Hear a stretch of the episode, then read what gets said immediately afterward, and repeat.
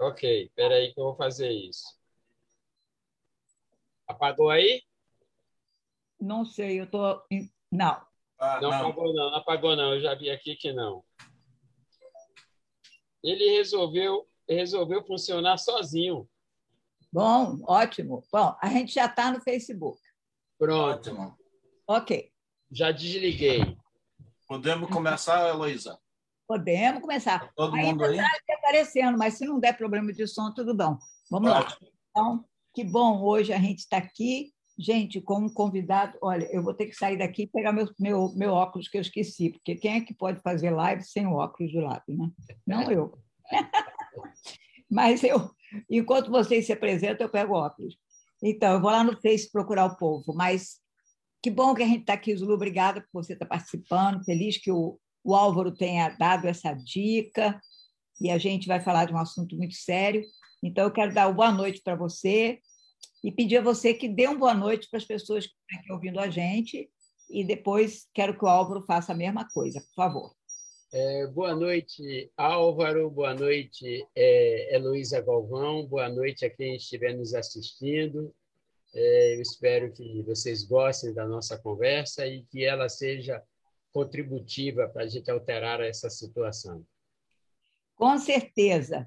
Eu vou aproveitar, antes do Álvaro dar uma boa noite, vou dar aqui uma boa noite para o José Roberto, para Cirlei, para Mar, Mari, para Marilane, Marilane está aqui com a gente toda noite, para Cristina Mert, está aqui com a gente toda noite também, para Simone, uh, quem mais que está aqui? Cirlei. Gente, que bom que vocês estão aqui. Vão compartilhando e vão, botar, vão botando aí, curtindo a live, que é para dar bastante gente. Álvaro, seu boa noite, enquanto eu vou ali pegar meu óculos, porque não adianta. Eu vou, eu vou dar uma boa noite e vou também introduzir a, a Heloísa a, a, e, o, e o Zulu. A, a Heloísa Zulu é uma, é uma pessoa maravilhosa da nossa comunidade aqui, é uma imigrante, ah, criou o centro, o, o, Grupo da Mulher Brasileira, que tem já 25 anos, Heloísa? 26. 26 anos, que trabalha aqui com a comunidade brasileira, defendendo os direitos dos brasileiros, das mulheres brasileiras, faz um trabalho maravilhoso e, e esses trabalhos de, de que só os deuses ah, deixam fazer, porque é um trabalho miserável do dia a dia, vivendo com o problema das pessoas, sofrendo com ela, e a é uma pessoa maravilhosa. E, e, sempre que, que ela faz essas lives, desde, desde que a Covid nos tirou do mundo real para o mundo, esse mundo, ah, ela tem feito também um trabalho maravilhoso de conversar com pessoas sobre problemas daqui, sobre problemas do Brasil, e, e, e ela é uma, uma amiga de, de muitas chuvas e muitos trovões e, e, muitos relâmpagos e também sol, primaveras. E, e o Zulu, a, a, obrigado por aceitar esse convite. É uma honra muito grande ter você aqui. O Zulu é, é, é um camarada nosso, compadre do meu irmão, ah, o Miguel, com, com quem eu tenho uma história imensa de vida, de luta no Brasil, pela África, e, e eu podia ficar aqui falando a noite toda sobre o, o currículo dele. Ah, ele foi, foi presidente da, da Fundação Cultural Palmares, num dos momentos mais importantes do nosso país, que foi quando foi durante o governo Lula, com o ministro ah, Gilberto Gil. Ele deu uma dimensão à, à, à Fundação Cultural Palmares que abriu, saiu do gueto, como ele, ele algumas entrevistas tem dito, tirou a Fundação Palmares do gueto para o mundo, elevou a, a, a, história da comunidade negra do Brasil, da, da, do papel da comunidade afro-brasileira, da importância da África, da importância dessa cultura na nossa, na nossa formação e, ou deformação, porque a nossa história deforma muito dessa história.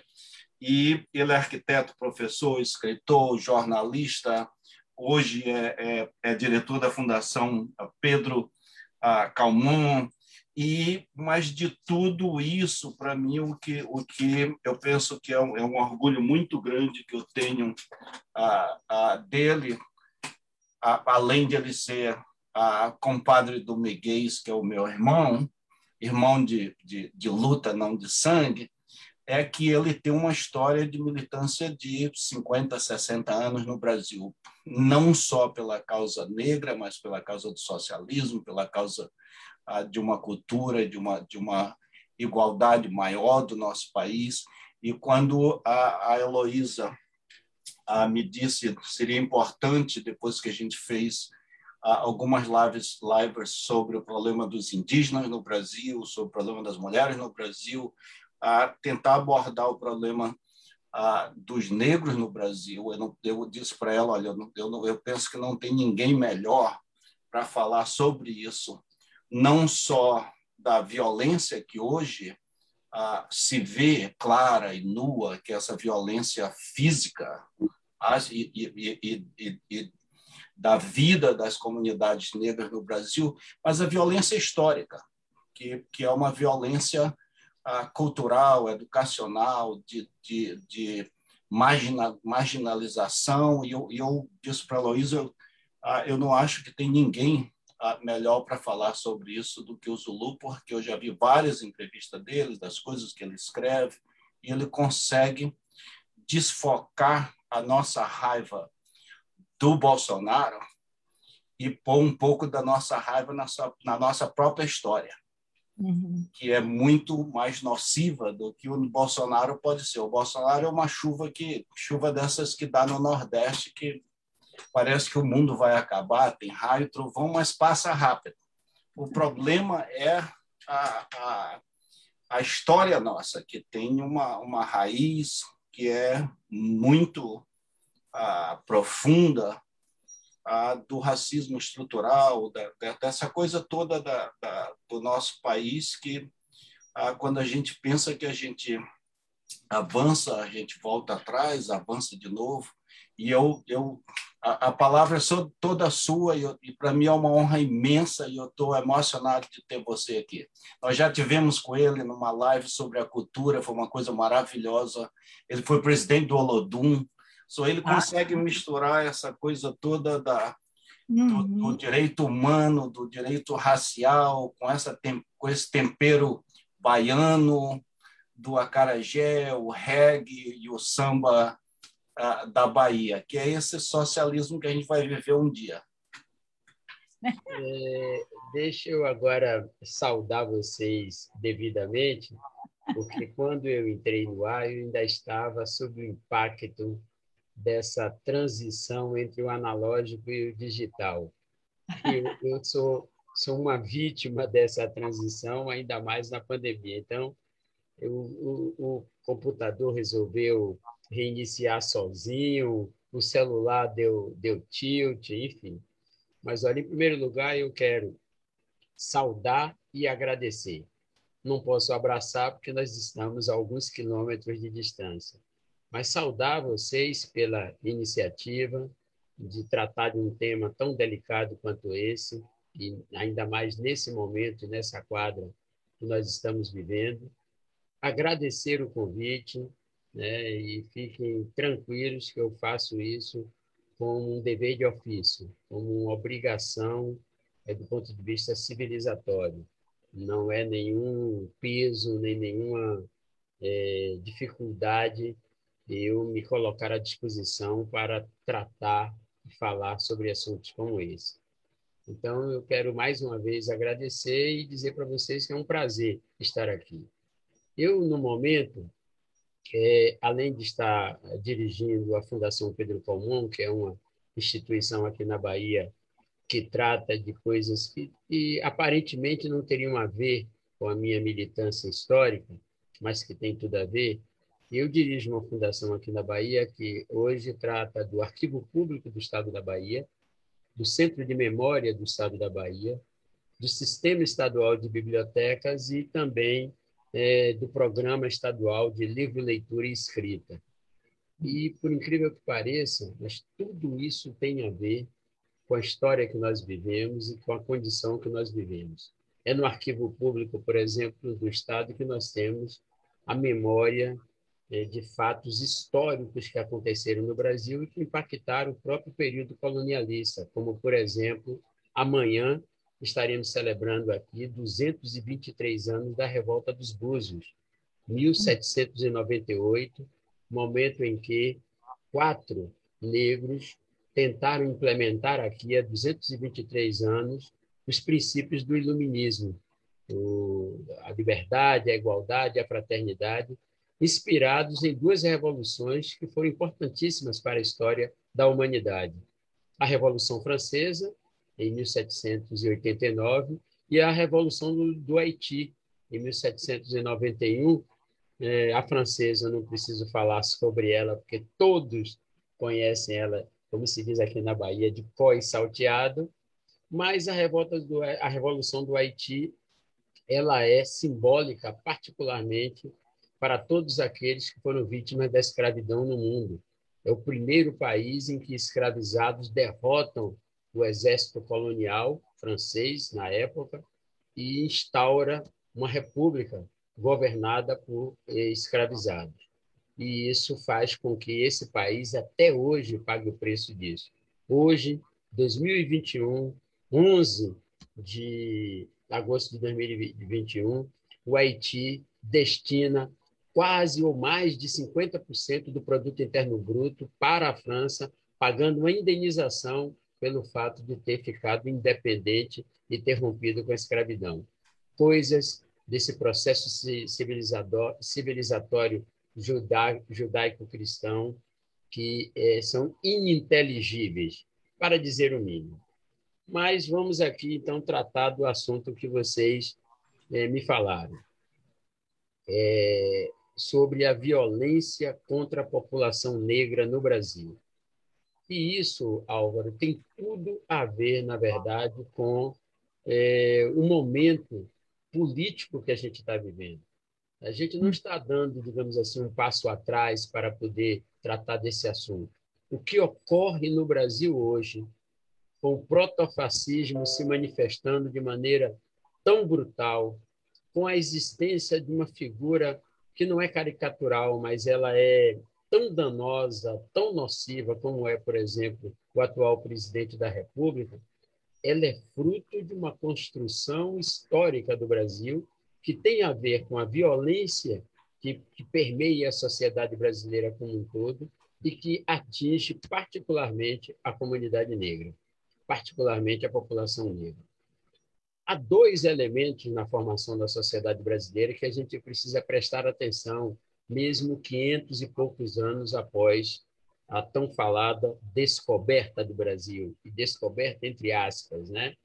Os, uhum. os europeus é, têm essa, essa petulância de dizer que descobriu a América, descobriu o Brasil, como se isso fosse possível, né? Mas após os 500 anos, após mais de 500 anos da invasão europeia é, nas Américas e particularmente no Brasil, dois elementos permeiam a nossa sociedade ao longo da história: o colonialismo e a escravidão. O colonialismo, com todos os danos, todas as sequelas e todas as consequências que até hoje vitimam boa parte da população que vive nesses trópicos, né? E a escravidão, em especial, atingindo dois grandes segmentos: o indígena, que eram os nativos daqui de então, e os escravizados negros transportados da África num daqueles crimes chamado crime de lesa humanidade. Tanto o tráfico negreiro quanto a escravidão foram tipificadas pela Organização das Nações Unidas como crimes de lesa humanidade, ou seja, crimes que são imprescritíveis, que não é possível se argumentar de que eram coisas da época. Imprescritíveis, que não é possível se argumentar de que eram é, é, é, é, Pode continuar. Vocês estão me ouvindo? Ah, estamos ouvindo é, bem. Estão, estão me ouvindo bem? Sim. sim. Pois bem, é, esse, esse colonialismo, é, por exemplo, num primeiro momento no Brasil, produziu o extermínio dos povos indígenas. Eu sei que vocês já trataram sobre esse assunto, mas é importante a gente ressaltar esse assunto nessa conversa que nós temos, nós estamos tendo. Isso porque recentemente ocorreu um fato em São Paulo que, que reacendeu e mostrou esta face que o Brasil tenta esconder. Uma queima feita por uns garotos um pouco peraltas, digamos assim, a queima da, da, da estátua do Borba Gato. Uhum. E você viu de maneira ostensiva, brutal, violenta a reação que o aparato de segurança de São Paulo teve por mexer com um símbolo. E que símbolo era esse? Esse símbolo, esse cidadão chamado Borba Gato, ele foi um dos grandes psicopatas e exterminadores de indígenas no Brasil.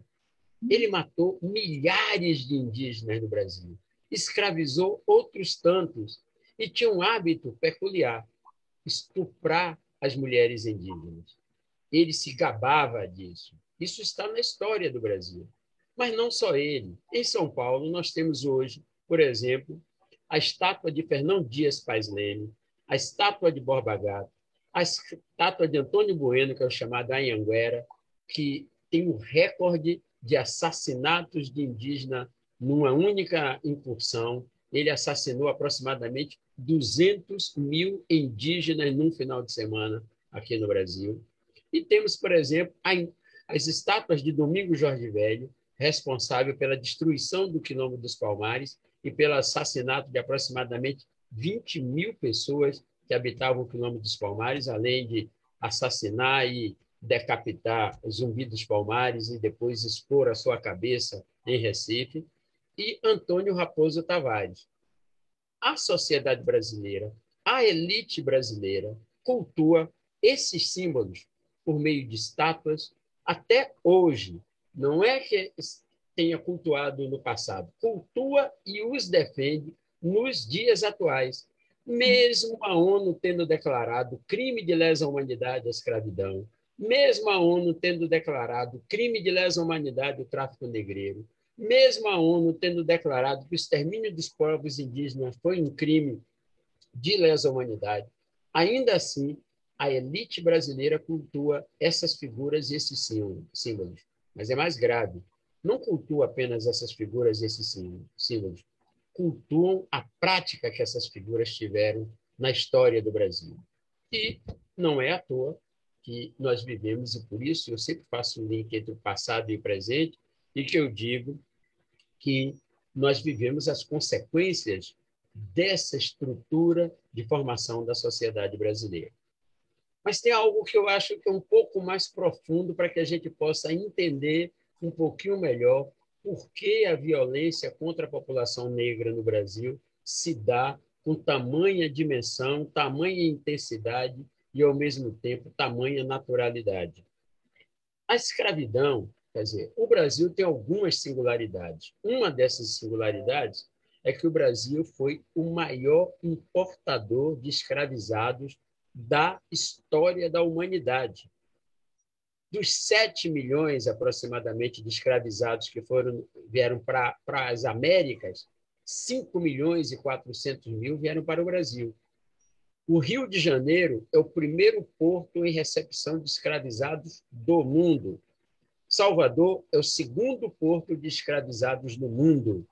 Ou seja, nós temos uma singularidade nada edificante, né? Ou seja, além disso, tem uma outra singularidade. Eu chamo singularidade de uma maneira, digamos assim, sarcástica, viu, gente? Vocês que podem não me conhecer, eu estou falando singularidade é como algo trágico, né? É, o, o, Brasil foi o último país do mundo ocidental a acabar com a escravidão. Foram 385, 386 anos de escravidão. E com um detalhe, outra singularidade. Ao acabar com a escravidão, nenhuma medida foi adotada para a inclusão ou recepção desses ex-escravos ou ex-escravizados na sociedade brasileira.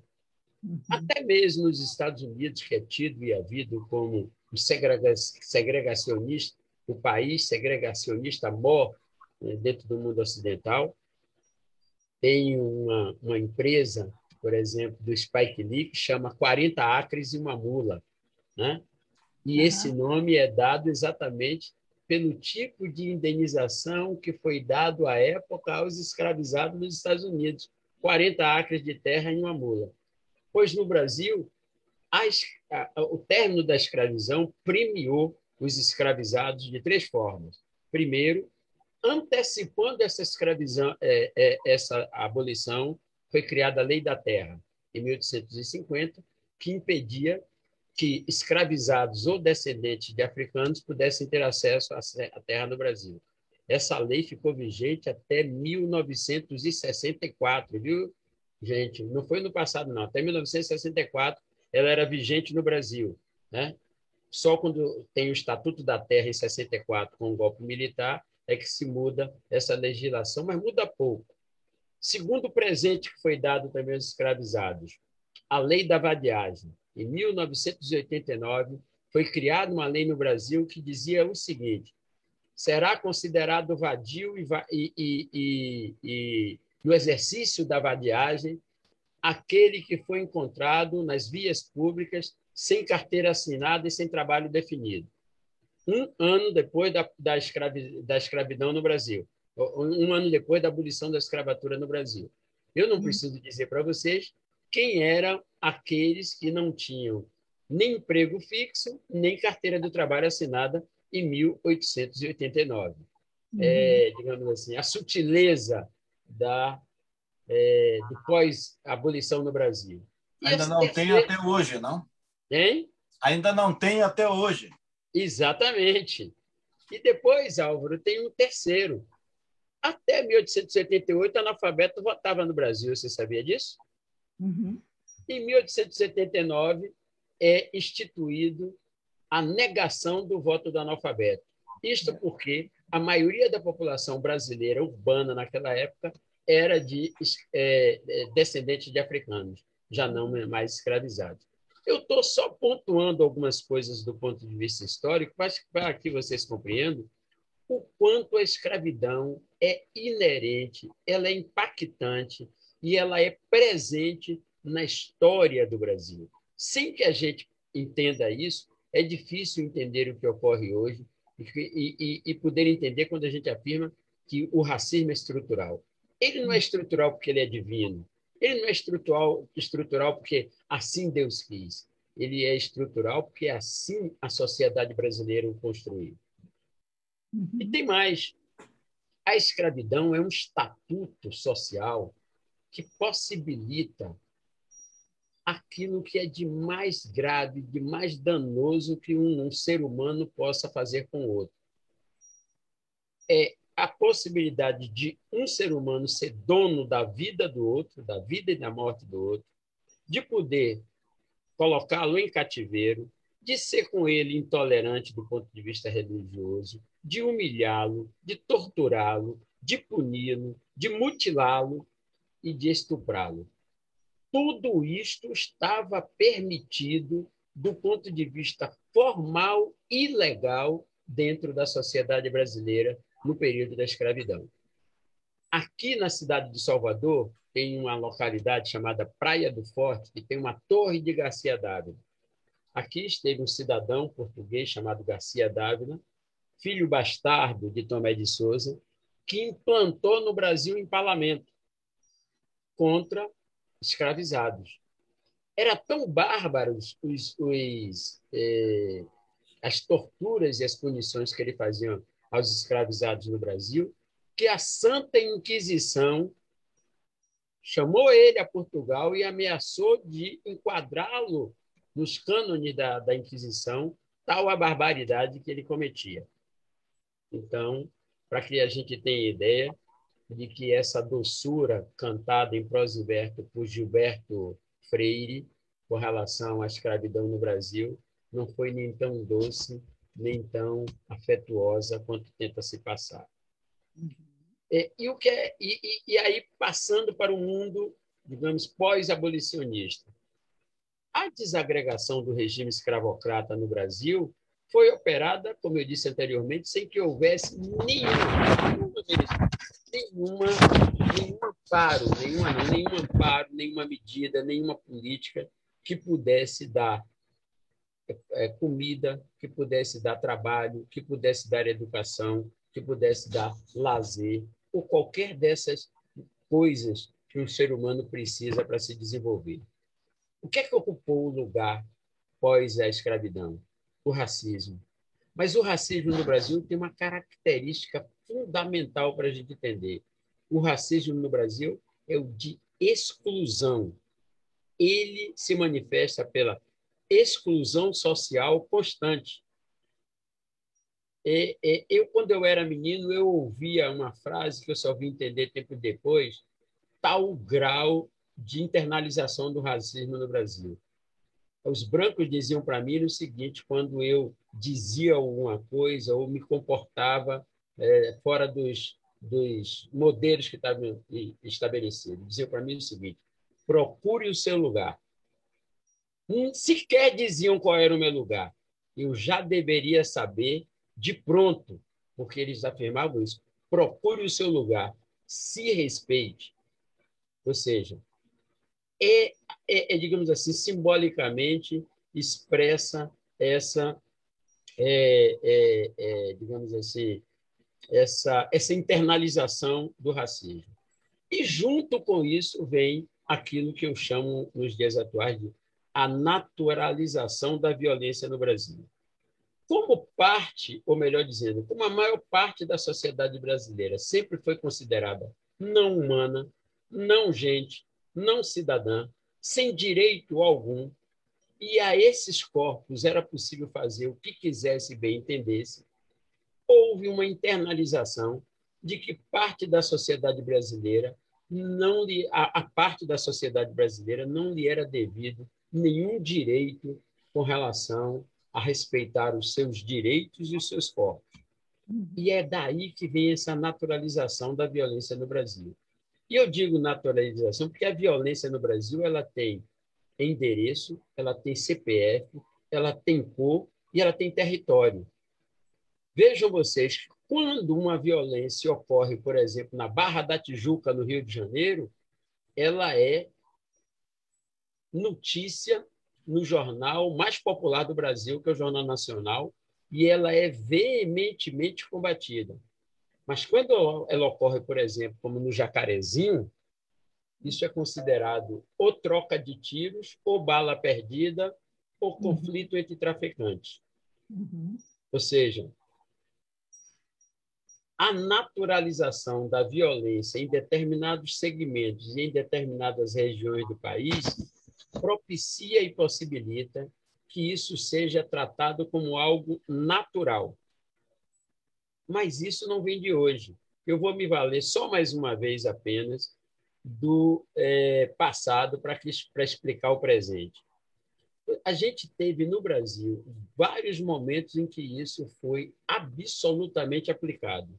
Eu falei para vocês da revolta dos Búzios, não vou repetir, mas na Guerra da Farroupilha, Rio Grande do Sul, os lanceiros negros foram massacrados pela tropa de Duque de Caxias, sendo é, entregues a eles, desarmados por Davi Canabarro, que era um líder farroupilha que liderava os lanceiros negros, que era a melhor tropa que é, os gaúchos tinham no embate com a, a, a, o, Império, o Império Brasileiro. Né? Pois bem, eles foram desarmados em Morro Alto e assassinados friamente. 1.100 lanceiros negros, até hoje não reparados. O quilombo dos Palmares, se a gente fosse fazer uma relação populacional do ponto de vista da proporção entre o número de pessoas que o Domingo Jorge Velho matou em 1694 e hoje, era, ele, ele matou naquela época aproximadamente 20 mil quilombolas, crianças, mulheres, não foram apenas guerreiros. Isso seria equivalente a você destruir uma cidade, assassinar uma cidade de aproximadamente um milhão de pessoas hoje na proporção entre o que era o quilômetro dos Palmares em 1694 para o Brasil e o que significaria um milhão para a população brasileira hoje. Mas não foi só isso. Vocês esqueceram de Canudos? Canudos, o exército brasileiro assassinou 25 mil pessoas. no século, século XIX, com o nosso Antônio Conselheiro lá, pretos e pobres e nordestinos. Bom, fechando essa parte histórica, eu gostaria apenas de deixar registrado um dado. O golpe militar de 1964 tem até hoje na sua conta 334 mortos, 25 mil presos e 10 mil exilados. Ou seja, a violência permeia a sociedade brasileira todas as vezes que ameaça, mesmo que de maneira tênua, os interesses da elite brasileira. E uhum. aí eu vou entrar agora no assunto que vocês tratar, querem tratar de maneira mais direta, que é a violência contra a população negra. O Anuário Brasileiro de Segurança Pública apresentou que nos últimos cinco anos no Brasil foram assassinadas 278.839 pessoas. Isso é mais do que morreu na Guerra da Síria. Na Guerra da Síria, com arma de todos os lados, morreram 256.124 pessoas. Dessas 278.839, 71% foram de negros. 71%. Desses 71%, 77,7% eram de jovens entre 12 e 29 anos de idade. Jovens negros de 12 e 29 anos de idade. Isso é tão grave na sociedade brasileira que a ONU tem se preocupado, colocou a Anistia Internacional aqui dentro, colocou a Unesco, no sentido de alertar o governo brasileiro sobre a gravidade do que estava ocorrendo no Brasil e passou a adotar a nomenclatura de que o que está ocorrendo no Brasil é um genocídio. É um genocídio da juventude negra. Tal a gravidade e os atores que participam dessa violência. Nesse anuário, eu só estou utilizando, Álvaro e Heloísa, dados oficiais, para que não seja acusado de achismo. Se vocês desejarem, posteriormente, eu posso dar todas as fontes dos números que eu vou dar, dar aqui. E eu vou dar os números sempre associados com uma interpretação, porque eu sou chocado com uma afirmação de Stalin quando da, da, do período que ele liderou a União Soviética. Stalin dizia o seguinte, Álvaro, nós que somos socialistas, nós que acreditamos na igualdade entre os homens e mulheres, ele dizia o seguinte: uma morte é uma tragédia, 100 mil mortos é uma estatística. E eu acho que a gente não pode cair nessa armadilha de falar só de números. É preciso que as pessoas saibam e percebam que 278 vidas atingiram famílias, atingiram crianças, atingiram mulheres, atingiram pais de família, ou seja, provocou danos para além daquele que foi vítima dessa violência. E o, e o que é, é um outro dado também, que esse também é grave, é identificado que uma parcela significativa desses assassinatos são cometidos por policiais. O, o, o, a Agência Brasileira de Segurança também indica que 17.688 casos foram mortes por policiais mortos por policiais. Eu não estou incluindo nesses 17 mil, quase 18 mil aqui, os grupos, as milícias e os grupos de extermínio. estou falando de policiais atuando enquanto policiais, não atuando enquanto bandidos. Certo? Pois bem, é, o exemplo mais concreto que nós temos hoje de que essa ação que vem ocorrendo no Brasil é um genocídio é o que ocorreu no Jacarezinho recentemente. Acredito eu que vocês devem ter visto a ação policial desencadeada no Jacarezinho para servir de exemplo para a sociedade brasileira do que as milícias no Brasil são capazes de fazer. Mesmo tendo uma decisão do Supremo Tribunal Federal, dada pelo, por um dos ministros do Supremo eh, Tribunal, que proibia ações policiais nos morros cariocas, sem que houvesse justificativa. Ainda assim, mais de 200 policiais civis entraram no Jacarezinho e assassinaram de maneira brutal além de ter torturado, e além de torturado, vilipendiou a maioria dos corpos. As pessoas uhum. sabem o que, é que significa vilipendiar, né? As Sim. pessoas, depois de mortos, foram, foram os corpos foram espancados, colocados em posições grotescas, alguns sentados como se estivesse telefonando, outros é, pisoteados, para mostrar de que aquelas pessoas que estavam ali no Jacarezinho eram não humanos. Eles foram capazes, inclusive, e há suspeitas concretas, de assassinarem um próprio colega para justificar essa sanha assassina. Há fortes suspeitas que o policial que foi assassinado no início da operação foi assassinado pela própria polícia para que assim pudesse causar a comoção necessária para se assassinar 28, 29 pessoas né, naquele dia, sem falar nos feridos, no terror e nos danos que foram causados naquela casa. E por que, que isso é grave no Brasil? Porque o aparato de segurança estatal, esse aparato formal, policial civil, policial militar, é... investigadores, enfim, todo esse aparato de segurança ele está diretamente envolvido com esse brutal número de mortos focados na comunidade negra brasileira. Mas não está envolvido por acaso ou por conta de confrontos. Há uma política institucionalizada no Brasil. Há pessoas que são, ou melhor dizendo, há, há agentes de segurança treinados sob a ótica e sobre a lógica de que Lombroso estava certo. Uhum. Ou seja, se você tem determinadas características no Brasil, você está fadado, inevitavelmente, a ser caçado e morto. Se uhum. você é jovem, preto, e mora na periferia, e tem entre 12 e 29 anos, você é um potencial alvo para os, os órgãos de segurança no Brasil é, o número, e isso também eu não preciso é, é, me, me, deter muito, mas o índice é, de vítimas de homicídio na comunidade negra, na juventude negra mais precisamente, é três vezes maior do que o dos brancos.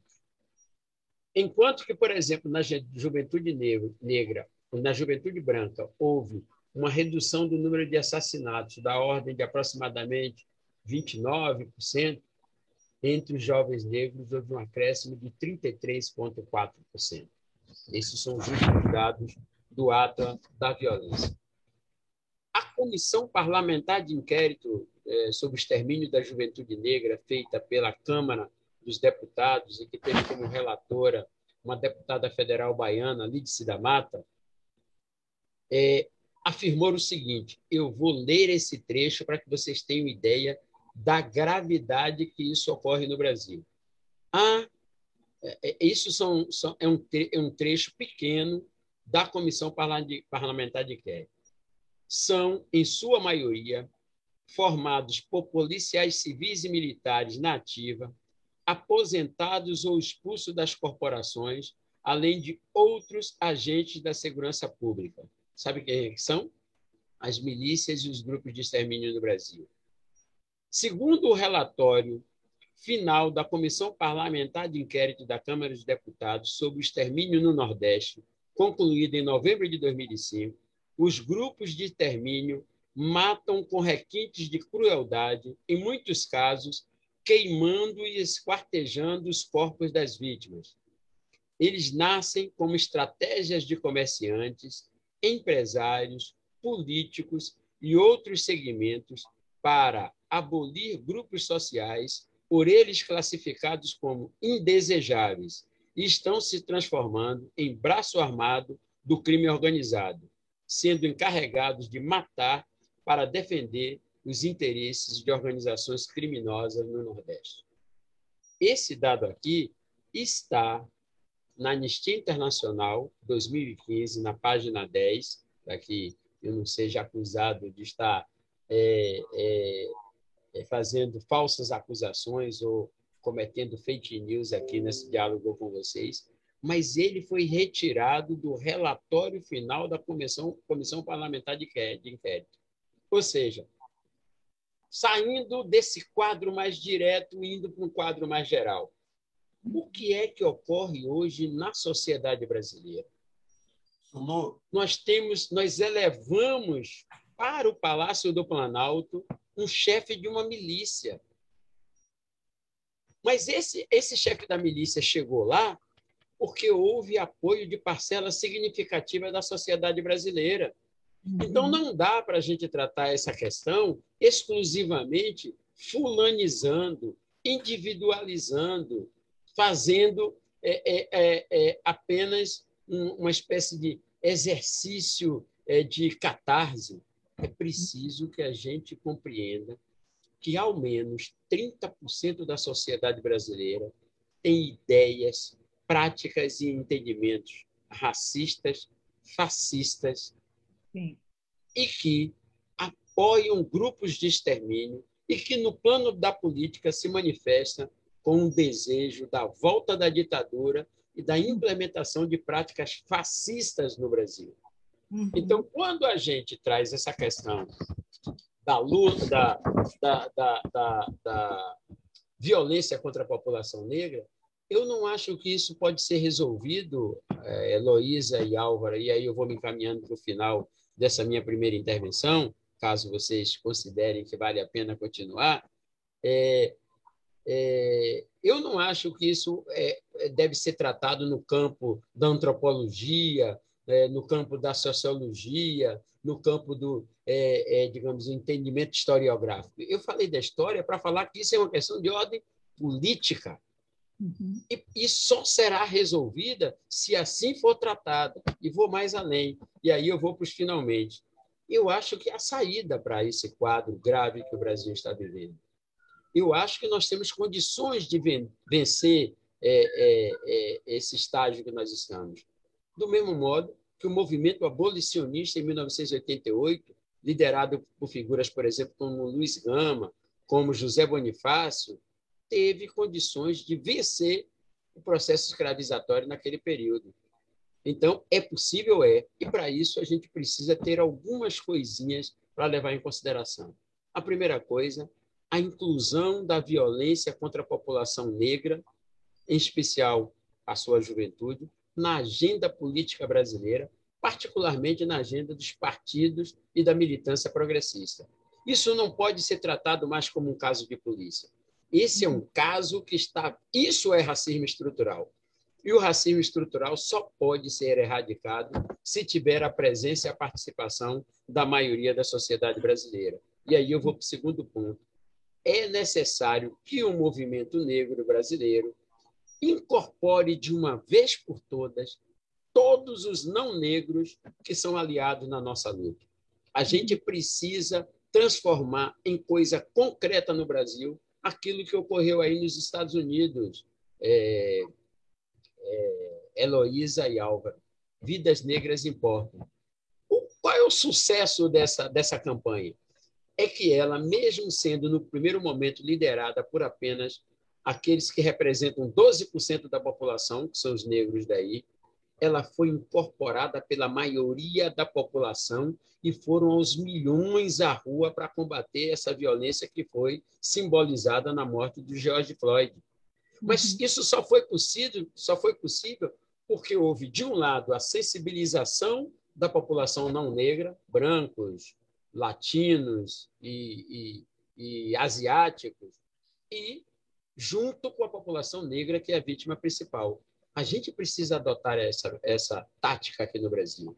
A gente precisa ter generosidade para acolher figuras como você, Álvaro, figuras como Miguel, figuras como Heloísa, figuras como Juca Ferreira, figuras como José Geraldo de Souza Júnior, ou seja, figuras que são brancas, mas que são tão antirracistas quanto nós.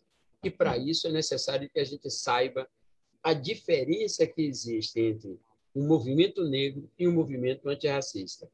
Uhum. Você, a gente não pode querer exigir que os brancos participem do movimento negro, mas a gente pode exigir que os brancos participem de um movimento antirracista. E nós para que possamos exigir isso, é fundamental que nós tenhamos a grandeza e a generosidade que teve Nelson Mandela, de considerar que para fazer com que esse país dê certo, é necessário que a gente o trate como nação. E nação não pode ser formada por segregações. Então, é, é um segundo ponto que eu considero fundamental. Terceiro ponto é de que a gente precisa ter políticas públicas de inclusão da juventude negra no campo educacional e no mercado de trabalho. Eu vou lhe falar mais uma vez de uma coisa lá de trás, de 1789, e a coisa que ocorre hoje.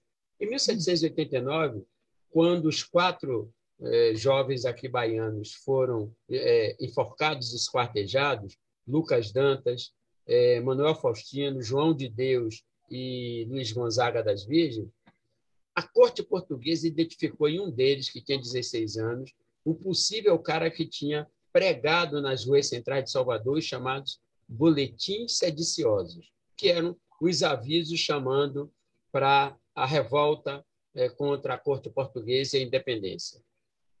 Você sabe o que, que fizeram com ele? Antes de matá-lo, as duas mãos dele foram cortadas e amputadas para que servisse de exemplo para que nenhum escravizado ousasse saber ler e escrever. Ele teve essa punição adicional. Pois bem, passado quase 200 e tanto, 223 anos, você ouve na boca de um policial hoje na rua, quando encontra um jovem negro que é de nível superior, que está na universidade, você sabe o que é que o policial diz? Só porque estudou está pensando que é gente. Para você ver o traço do racismo estrutural, como ele permanece no Brasil 223 anos depois. Esse policial que diz isso, ele aprendeu isso na corporação, nessa corporação policial militar, que foi criada para caçar negros fugidos. É essa a origem da polícia militar no Brasil. Para proteger o patrimônio das elites brasileiras. E para terminar, Álvaro, eu diria o seguinte, e terminar essa é necessário que nós tenhamos um combate rigoroso aos grupos de extermínio, milícias e punições exemplares para os membros do aparato de segurança que auxiliam e mantêm esse tipo de ação no Brasil. Então, eu espero com isso, eu sei que eu me alonguei um pouco, mas eu tenho certeza que foi por uma justa causa. Certo? Foi, foi, eu, foi eu maravilhoso. É para a gente entender e, e, sair do, desse, desse, dessa emoção apenas no trato uhum. dessa questão é necessário a gente fazer esses links históricos. E, para terminar, eu diria para você: toca zabumba que a terra é nossa. Álvaro, antes de você falar, muito obrigada, é, é, maravilhoso. Eu quero só ler uns poucos comentários que tem aqui. A Rejane, por exemplo, que está dizendo que honra poder assistir essa aula. E tem a, a, Deixa eu ver aqui, quem mais? Tem mais gente aqui falando. A Mariana está dizendo a situação é tão horrível que falta, faltam palavras. Ah, deixa eu botar. É, a, a Regiane está concordando com algum ponto que você fez, que agora não dá para identificar, mas a Mariana está dizendo que aula. Muito obrigada. Uma pergunta: se existe, quais políticas, se existe, quais políticas públicas foram bem sucedidas em defesa da vida, das vidas da, da, população, da população jovem negra. Imagino que somente uma abordagem complexa pode ajudar. Segurança pública, educação, profissionalização de jovens. E antes de você responder, alguém aqui pediu para você dizer. Sim, a Estela pediu que você dissesse as fontes dos dados que você deu. Então, tem aí pergunta da Mariana e as fontes que a Estela pediu e aí o Álvaro ele, pode, ele pode o Zulu pode me mandar as fontes, aí eu distribuo para todo mundo. Perfeito, perfeito, porque não é, é melhor a gente dar seguimento. Eu lhe mando todas as fontes. Eu posso lhe mandar, eu fiz um roteirozinho, eu posso lhe mandar o, o texto. Tem o Anuário Brasileiro de Segurança Pública, o Mata da Violência, tem a Comissão Parlamentar de Inquérito, mas eu mando para você todos eles, tá bom? Ótimo. Eu Pronto, tenho uma pergunta de... minha, mas eu falo, eu vou fazer eu, agora. Eu já falei demais. Agora, agora eu quero ouvir vocês. Eu tenho uma pergunta e eu vou, eu vou, eu, eu para provocar e, e, e, depois você, você responde todas as outras colocações que foram feitas. É, numa, da, numa das, eu não sei se foi uma entrevista que você fez ou, ou que você escreveu, penso que foi uma entrevista onde você diz que o seu pai, que era sapateiro, dizia ah, não deixava você aprender nada sobre sobre ah, sapato porque ele achava que negro tinha que estudar para ser alguma coisa. Você pensa que hoje no Brasil o negro que estuda é alguma coisa? ou a gente ainda continua na mesma esperança que o teu pai tinha? Não, eu acho que houve, houve mudanças substanciais, particularmente no período do presidente Lula. A gente não pode. Isso que ocorre não nega, eh, eh, talvez seja até uma reação aos avanços que ocorreram no período que o presidente Lula esteve à frente do nosso país. E houve avanços significativos. E no campo educacional, particularmente, nós temos pelo menos duas medidas que eu considero vitórias importantíssimas. A Lei 10.639, que introduziu na grade curricular do ensino fundamental o ensino da história da África e da cultura afro-brasileira, como parte do currículo, porque é, essa educação de que é, os negros não são apenas, não, não são, não, nunca foram filhos de escravos, que eles foram, na verdade, filhos de cidadãos africanos que foram escravizados, é bem diferente.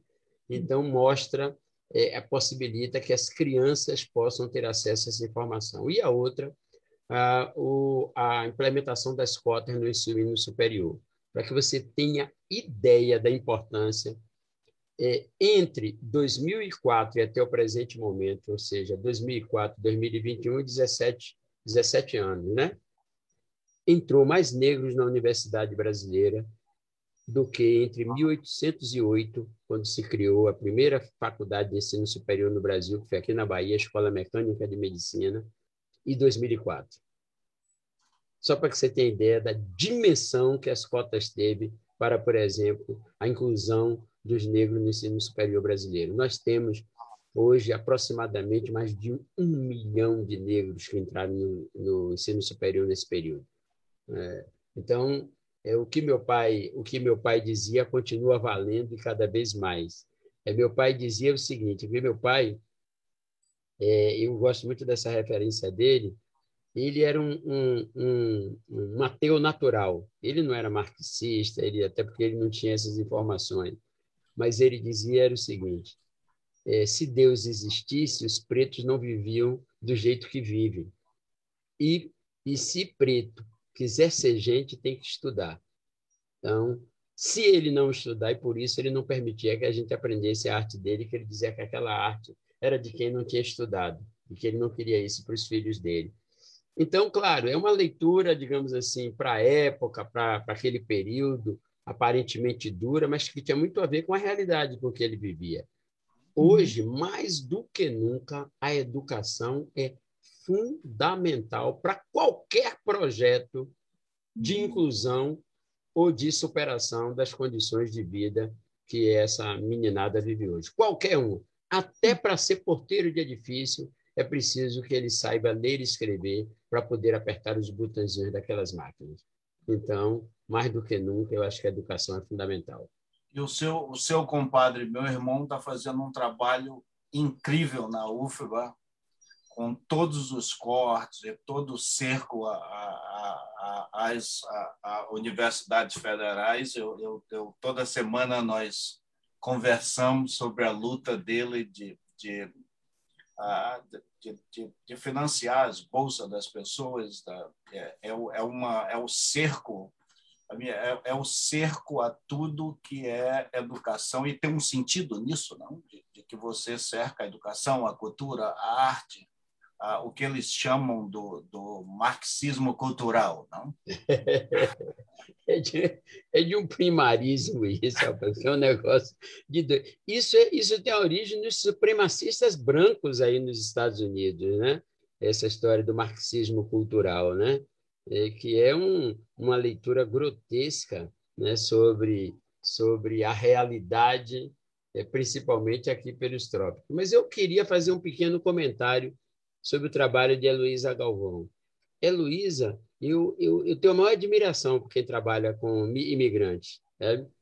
porque é de uma é de uma é de uma é de um cinismo é, é, é, é o discurso das autoridades europeias e norte-americanas é, no uhum. sentido de impedimento da presença do imigrante em suas terras, porque quando a gente olha para a história, em 1884, esses países sentaram em Berlim com Bismarck, dividiram o continente africano, tá entendendo?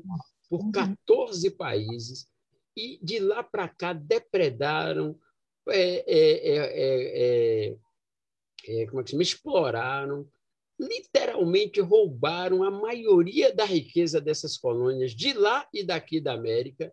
Sim. E depois acham-se no direito de dizer que essas pessoas que foram destroçadas pela presença colonialista desses países não têm sequer o direito de ir uhum. até o, o, o, os países de origem é, é, desse, desse dano.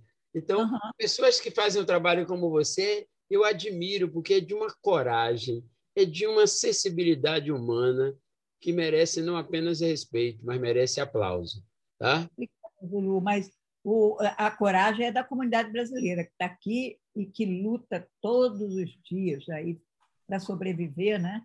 e ainda para ajudar a sustentar quem ficou no Brasil. Né? Então, esse, esse povo brasileiro é muito bonito, muito forte, viu? Agora, deixa eu perguntar uma coisa para você. Você respondeu com, com a, a, colocação que você fez na resposta para o Álvaro. Você respondeu a pergunta da Mariana sobre que políticas públicas foram bem-sucedidas, se houve alguma, em defesa da vida dos jovens negros. Tem mais, tem mais políticas. Essas duas que eu falei aqui, elas estão, digamos assim, só no campo da educação.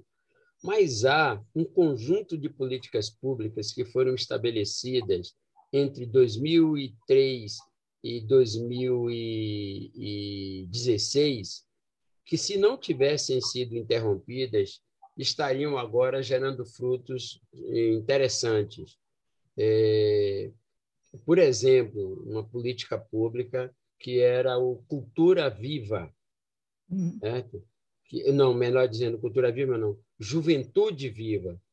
O, hum. essa política, que era desenvolvida pela Secretaria Nacional da Juventude da Presidência da República, visava, a um só tempo, promover processo educacional, capacitação e inclusão é, no mercado de trabalho de jovens entre 15 e 29 anos. Né?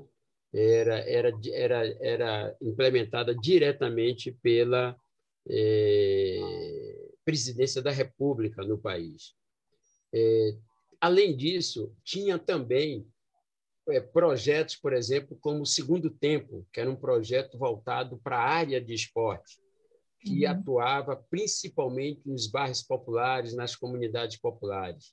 Tinha um outro projeto chamado Cultura Viva, que estimulava e investia nos chamados pontos de cultura, pontos e pontões de cultura que o Ministério da Cultura desenvolveu, investia em média 200, 300 milhões por ano, mas com um resultado maravilhoso que fazia com que essas estruturas culturais nos bairros e nas comunidades periféricas pudessem servir a um só tempo de um processo é, de aprimoramento cultural, mas também da, dos meninos poderem sobreviver, porque esses meninos precisam de dinheiro, seja para comprar a roupa, o tênis, os celulares precisam de dinheiro, né?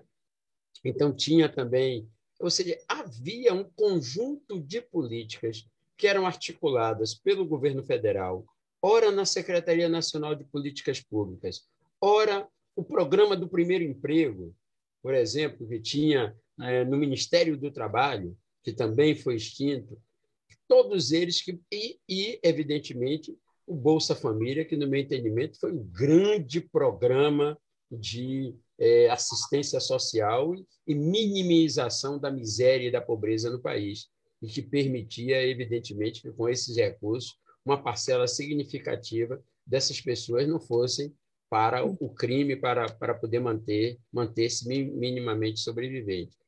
Agora, se você me perguntar, eram suficientes? Não, não eram suficientes. Mas o que é que ocorreu de grave, então, nesse período? É que essas políticas que não eram suficientes foram simplesmente extintas. Todas elas foram extintas. Começaram a ser sufocadas no governo do Temer e agora, no governo atual, elas foram liquidadas literalmente liquidadas. Então, é claro, com o aumento da miserabilidade, evidentemente que a vulnerabilidade dessa camada social se amplia. E aí, qual é o mecanismo de solução? Matar. Essa é a política de solução dos conflitos no Brasil. Matar. Aqui, e agora com um agravante. Com um agravante. Está tentando se fazer com que a sociedade brasileira se arme para matar em nome de. Sim. Né?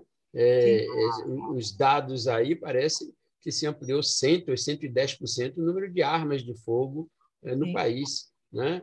Então, aqui é, há uma política, uma, uma, política muito grave, muito violenta sendo implementada no país. Né? Aqui, Zulu, a, a, falando desse, desse programa, e a Mariana está tá, tá me ajudando nisso e tudo, quando foi o, o, o, primeiro governo do Lula, o Celso Amorim, que era o, que era o ministro das Relações Exteriores, criou o Conselho dos Representantes Brasileiros no Mundo. Foi a primeira vez em que o governo brasileiro reconheceu a questão dos imigrantes como uma questão de Estado.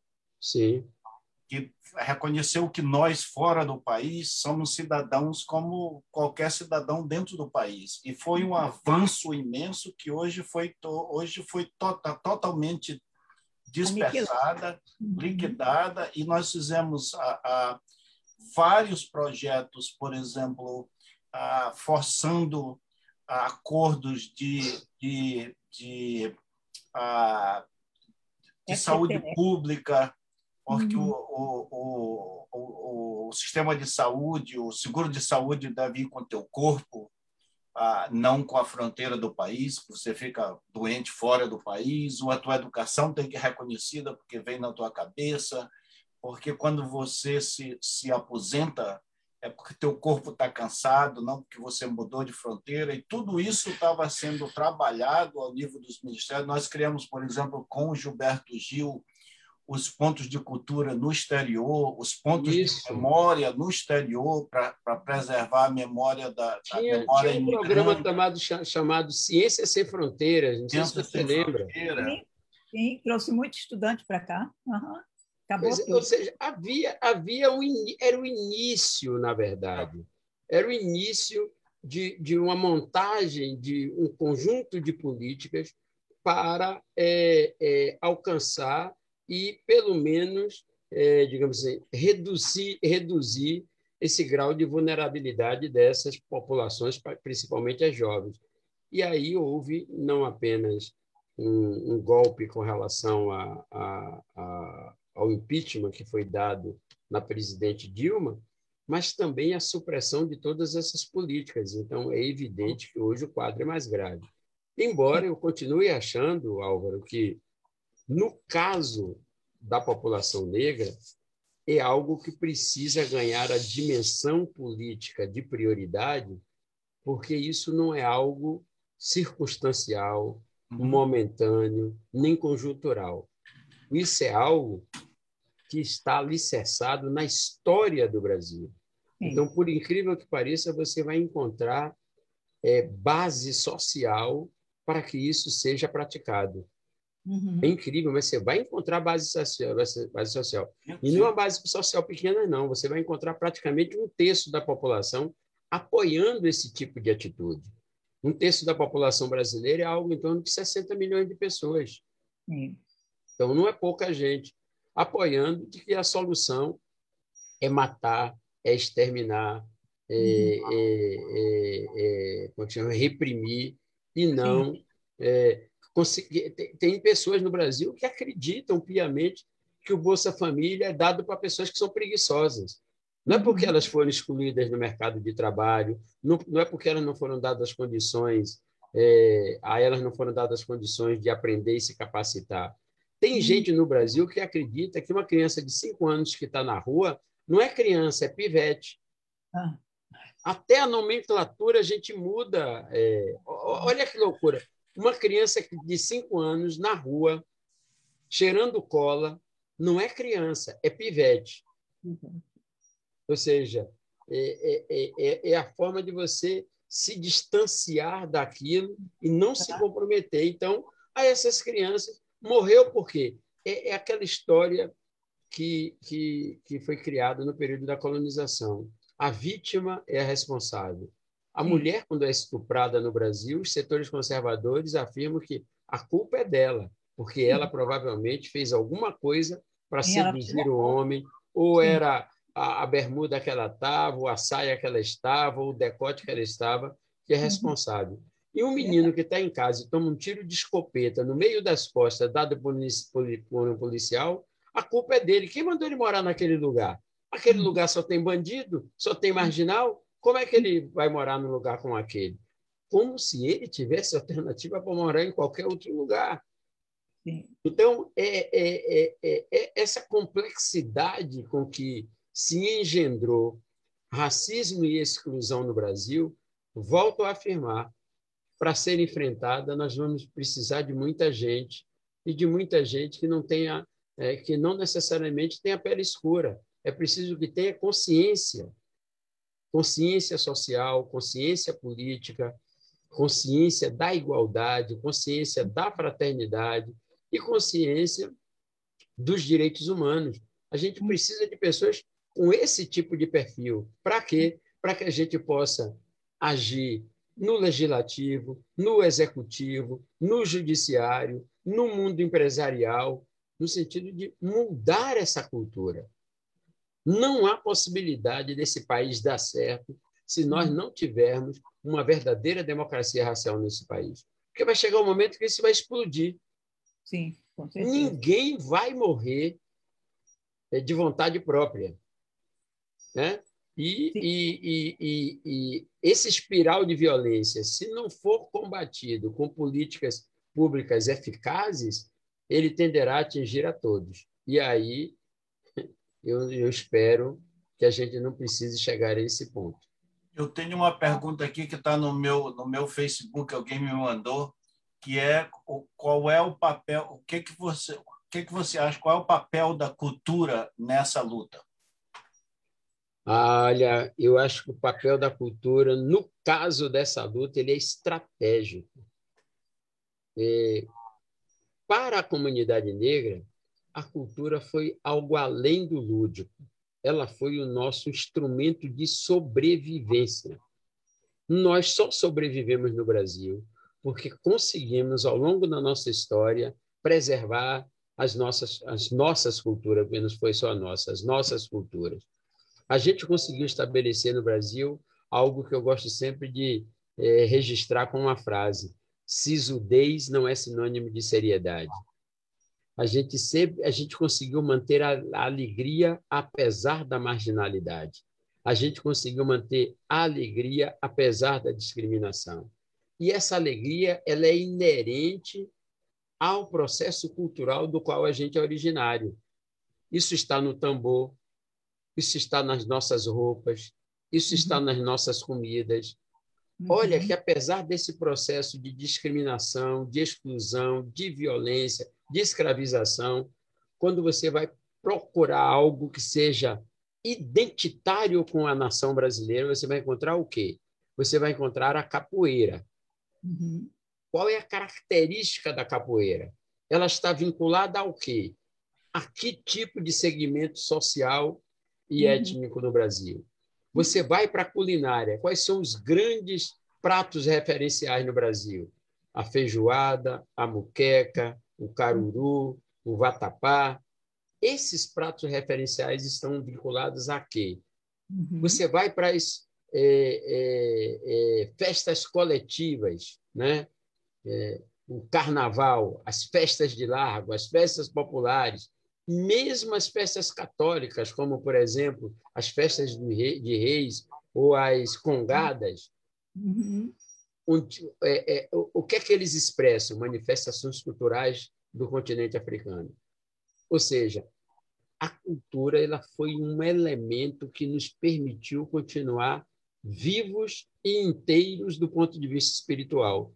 Então, a cultura no Brasil, e particularmente para a comunidade negra, ela tem um papel estratégico no desenvolvimento pessoal do cidadão e no desenvolvimento coletivo. É por conta desse papel que ela desenvolve que você tem figuras, por exemplo, como Cartola, uhum. né? pobre, favelado, e que, no entanto, se transformou num ícone da música popular brasileira. E, se eu quiser, eu posso enveredar para o samba. Uhum. Se eu quiser, eu posso enveredar para o maracatu. Eu posso lhe dar umas centenas de manifestações coletivas uhum. ou individuais que expressam isso que eu estou lhe dizendo, Álvaro. Então, a cultura, e não é à toa, olha só, você tocou num ponto interessante, não é à toa que o governo que aí está combate com tanta dureza as manifestações culturais no Brasil. Sim. Eles sabem que essa cultura, se eles deixarem andar, ela, ela assume a característica libertária, uhum. até mesmo pelo, pela, pela, pela esculhambação, até mesmo pelo escárnio, até mesmo pela comédia. Uhum. Ela assume um caráter libertário e revolucionário. Então, não é à toa que eles buscam retornar a, ao período em que o riso era o escárnio de Deus. É, é a idade das trevas. Né? Uhum. Na verdade, é um retorno à idade das trevas. Então, é. nesse aspecto, a cultura no Brasil, e aí eu quero incluir não apenas a cultura negra, não. Eu estou colocando ela como principal, porque é essa que eu conheço mais, que eu vivo mais e que eu transito mais. Mas eu tenho certeza que as manifestações culturais no Brasil, e todas elas estão permeadas, tanto da cultura negra quanto da cultura indígena, elas são hoje elementos estratégicos para o desenvolvimento do nosso país. Hum. Do ponto de vista simbólico, do ponto de vista econômico, elas são ativos econômicos, né? Uhum. porque muita gente, por exemplo, aqui na cidade de Salvador, o carnaval, o período carnavalesco, ele emprega aproximadamente 150 mil pessoas numa, uhum. numa cidade que tem um dos maiores índices de desemprego do país, pois emprega 150 mil pessoas, entre músicos, é, é, é cenógrafos, é, tocadores, é, seguranças, enfim, 150 mil pessoas. Circula aqui nesse estado em torno de 2 bilhões, 3 bilhões de reais em aproximadamente 30 dias. Uhum. A divisão é desigual? É muito desigual, porque, como sempre, nessa desigualdade racial brasileira, a economia se manifesta. Mas, ainda assim, ela é fundamental para a sobrevivência dessa, dessa população. E, por fim, você tem a cultura enquanto um direito de cidadania. Você tem, por exemplo, um grupo aqui, o Bando de Teatro Olodum, a Escola Criativa Olodum, do Grupo Cultural Olodum, pela Escola Criativa já passaram aproximadamente 3 mil meninos e meninas negros e negras da cidade de Salvador. Você sabe o que, é que isso significa? provavelmente, a gente não tem estatística não, mas eu que fui diretor do Grupo Lodum durante 10 anos da minha vida, 90% dessas crianças foram salvas do tráfico, foram salvas da, uh, da, da, criminalidade, foram salvas uh, da, da anticidadania. São figuras que têm orgulho né, da origem que têm. E isso eu posso dizer que é real, sabe por quê? Eu participei de uma pesquisa da ABEP, Associação Brasileira de Estudos Populacionais, é, feita por um uruguaio, que eu esqueci o nome dele aqui agora. Essa pesquisa indicou que na Bahia, mais precisamente na cidade do Salvador, houve uma assunção da condição de ser negro da ordem de 30%, sem que houvesse crescimento vegetativo. Sabe qual era a razão? a ação dos blocos afros na cidade de Salvador. Oh. 30% da população passou a se assumir enquanto negro e negra, porque passou a, se ver, a ver como um dado positivo essa condição a partir das ações dos blocos afros, ou seja, alegria e cidadania nas festas da Bahia.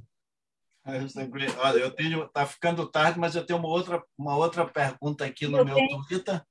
Eu tenho e... três comentários e aí a gente tem que encerrar, que são ah. dez. Deixa eu fazer a pergunta que veio aqui, porque eu vejo que vai provocar ele, veio de um sociólogo. pergunta e responde sucinto. É. Que é o que, que você acha sobre o lugar de fala? Isso é provocação. É o sociologista aqui. Isso é provocação. Eu, olha, você rápido, de, é, rápido, dinâmico e objetivo. Eu não acredito em lugar de fala. O lugar de fala é o lugar da nossa consciência. Muito bom. Eu vou ler aqui os comentários que, que a Cristina Mertes está dizendo que aqui nos Estados Unidos temos também a situação Latinx, que vai adicionar ainda mais a esta condição da cor da pessoa. E a Mariana diz que é interessante, tive contato com alguns pontos de cultura e lembro que a presença do movimento negro era muito era muito grande. Fico pensando como todos esses projetos se perdem com a mudança de governo. A Cristina também concordou com o ponto que o Álvaro fez, e, e a Mariana disse defenda as políticas públicas é, Estado, mas às vezes parece que se esses projetos estivessem nas mãos de organizações sociais, eles teriam mais longevidade do que em projetos de governo. Hum. Bom, gente, a conversa está ótima, mas são 10 horas. Ficava aqui mais uma hora. Tem que fazer é, a segunda parte, né, Zulu? Você que está dizendo, eu estou à inteira disposição. É, tem que fazer a segunda parte, uma vez só não dá, porque fica a cabeça da gente fica funcionando e a gente não quer parar. É igual os debates que a gente faz depois do filme que a gente passa, que fica eu, o Álvaro, uma, um grupo que não quer ir embora, dá 10 horas, dá 11, vai chegando meia-noite e a gente, ninguém quer ir embora, todo mundo quer continuar a conversa. É muito Mas bom. Mas tá bom, olha, então, eh, deixa eu ir me despedindo aqui, então. O Álvaro, Heloísa e todos aqueles e aquelas que estão nos vendo e ouvindo, muito obrigado pelos comentários, muito obrigado por ter me convidado a estar aqui.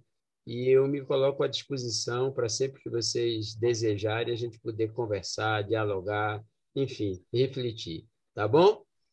Camarada, muito, muito obrigado. Achei ótimo. Foi um prazer imenso, é sempre um prazer estar com você e, e, e te escutar. E para a gente é muito importante ter sempre essa ligação com, com, com o Brasil, essa ligação com, com a luta daí.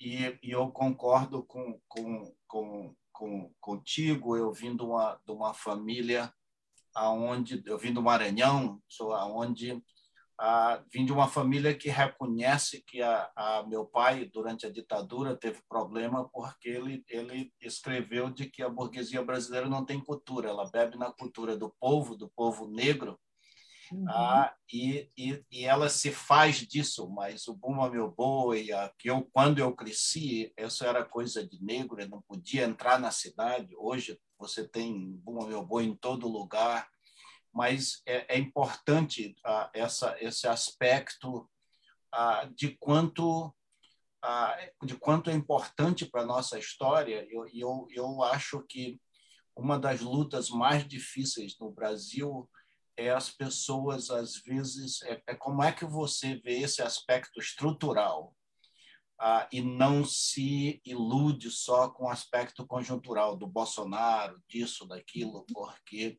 às vezes, os governos democratas, democráticos, ah, reforçam o, o, o, o, racismo estrutural tanto quanto a, quanto a direita. E às uhum. vezes a gente se ilude que as coisas mudaram, mas tem esse ranço ah, ah, estrutural na nossa história. E, e quando a, a Heloísa queria falar com isso, eu não, eu não, não, não tive nenhuma dúvida que você era a pessoa para entrar de cara direto nessa questão, sem uhum. nenhuma firula, para pôr a coisa como ela é, como ela deve ser posta.